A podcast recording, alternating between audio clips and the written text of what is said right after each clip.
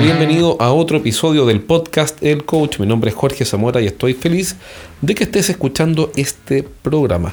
Hoy día te voy a pasar el extracto de una charla que hice, en realidad fue un taller que hice para una empresa y en parte de ese taller, en una parte tuvimos que em, entrar en algunas distinciones que son súper importantes y una de esas es la importancia de la escucha cómo funciona y cómo se vincula con, la, con el hacer preguntas, con el investigar.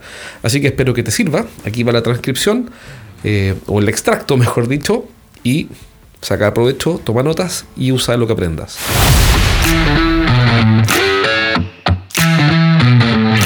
Hoy día todos tenemos déficit atencional. Y adivina qué, tus clientes también.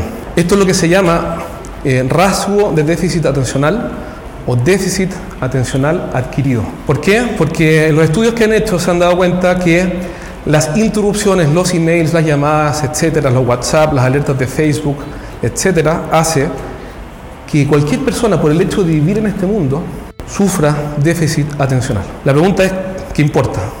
¿Por qué podría importarnos? Porque nuestros clientes también sufren déficit atencional. Y cuando les mandamos un email o hablamos con ellos, es como si no escucharan. Entonces los ejecutivos, de acuerdo a los estudios que hicieron eh, hace unos años atrás, Celdes y Schwab, eh, están tres horas al día respondiendo emails que son innecesarios, la mayor parte. ¿okay? Estamos todo el día respondiendo emails y nuestros clientes también. Entonces, ¿qué tenemos? Hasta acá tenemos clientes que tienen menos tiempo, que están haciendo multitasking o multitareas, que además tienen un déficit atencional adquirido y que no tienen tiempo para nada. Este señor dijo que, algo que en realidad es bien obvio, pero a veces lo pasamos por alto, es que la atención es un recurso limitado.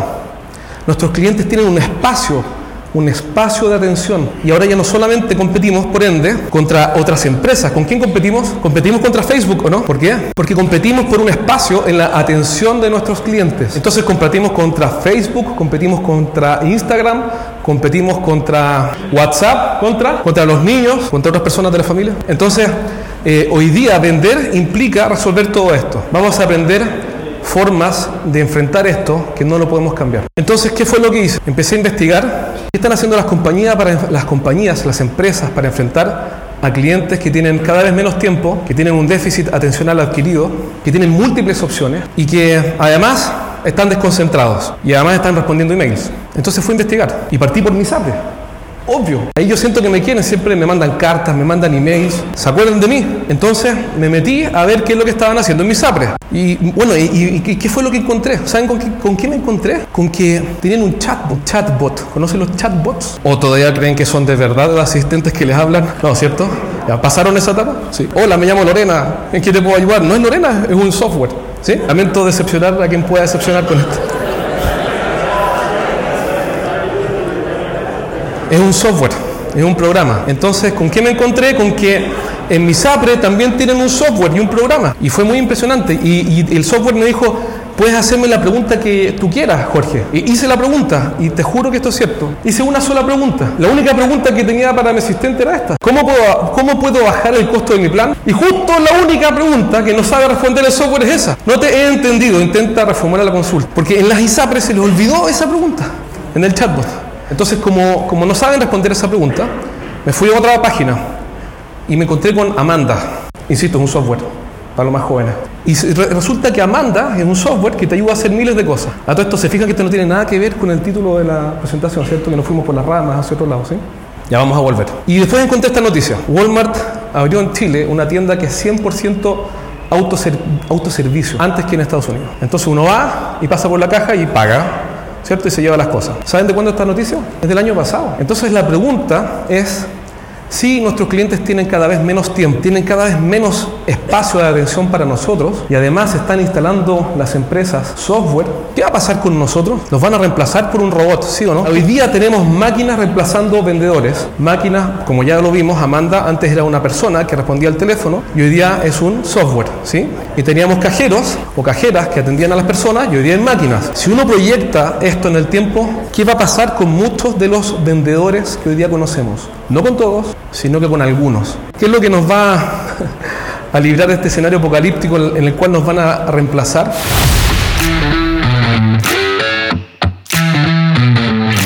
cosas que los robots no van a poder hacer. Entonces la pregunta es cómo podemos ser tan interesantes que nuestros clientes nos den su atención.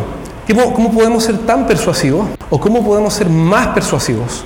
Entendiendo que los clientes ya no quieren eh, darnos más espacio. Y nuevamente es siendo humano. Entonces el desafío de hoy día es una manera práctica de ser más humano, menos robot. Para ser interesantes debemos interesarnos. ¿Han escuchado esa frase alguna vez? Lo dijo Dale Carnegie. En 1936 publicó ese libro y en ese libro enseña que para ser interesantes primero tenemos que interesarnos. Y ese es el secreto. Es muy simple. Si queremos persuadir a los clientes, si queremos que nos den un espacio y si queremos su atención, tenemos que interesarnos. Entonces hoy día vamos a ver dos formas prácticas para nosotros interesarnos y así ser interesantes. ¿Cómo lo vamos a hacer? ¿Adivina qué? Lo primero que tenemos que hacer es preguntar, ¿qué pasa con una generación completa o con varias generaciones a las cuales les enseñaron que preguntar no está bien? Y ahora es momento de preguntar, ¿qué problema tiene esa gente? ¿Qué problema tenemos todos quienes pasamos por eso? No sabemos preguntar. Tenemos miedo de preguntar porque nos van a retar. Durante toda nuestra vida nos dijeron, ¿sí? ¿Hasta cuándo preguntas? Y eso nos, nos va frenando. Sin embargo, vamos a tener que aprender a preguntar. Y aquí, en lo que sigue, la segunda cosa que tenemos que hacer es donde lamentablemente mis colegas, los hombres, están, no quiero decir que estamos fritos porque no es cierto, pero vamos a tener que hacer un tremendo esfuerzo. Las mujeres van a saber de inmediato a qué me refiero. Vamos a aprender la diferencia entre escuchar y escuchar activamente. Entonces vamos a empezar a ver, bueno, ¿cómo lo hacemos entonces? Ya sabemos que nuestros clientes tienen menos tiempo, nuestros clientes tienen déficit atencional adquirido, tienen múltiples opciones, la competencia aumentó y ahora tengo que interesarme para ser interesante y realmente agregar un valor nuevo. Que si no lo hago, ¿qué va a ocurrir si no hago esto? Vamos a ser reemplazados por un robot. Porque hay tareas que las empresas dicen, bueno, pero si tengo una persona que solo responde sí, no, está abierto, está cerrado, eh, tenemos el producto A y este es el precio, producto B, este es el precio.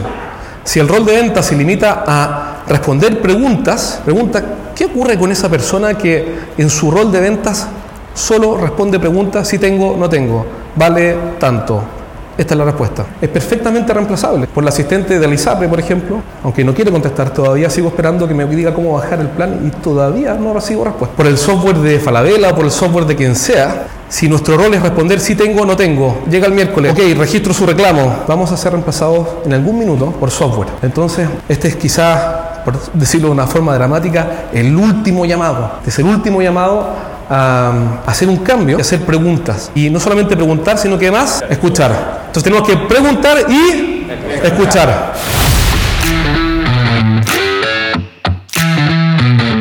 Bueno, espero que este programa te haya servido, saca ideas útiles, toma nota implementa rápidamente para que empieces a ver mejoras o cambios tanto en tu equipo como en ti. Si quieres que te ayudemos con alguno de los programas que tenemos online, especialmente diseñados para gerentes de ventas eh, que quieren apoyo continuo de parte mía, hombro con hombro, en línea, en vivo, cada dos semanas, mándame un correo a jorge.estrategiasdeventa.com y voy a estar feliz de ayudarte para que tu equipo finalmente despegue. Un abrazo, nos vemos pronto. Thank you.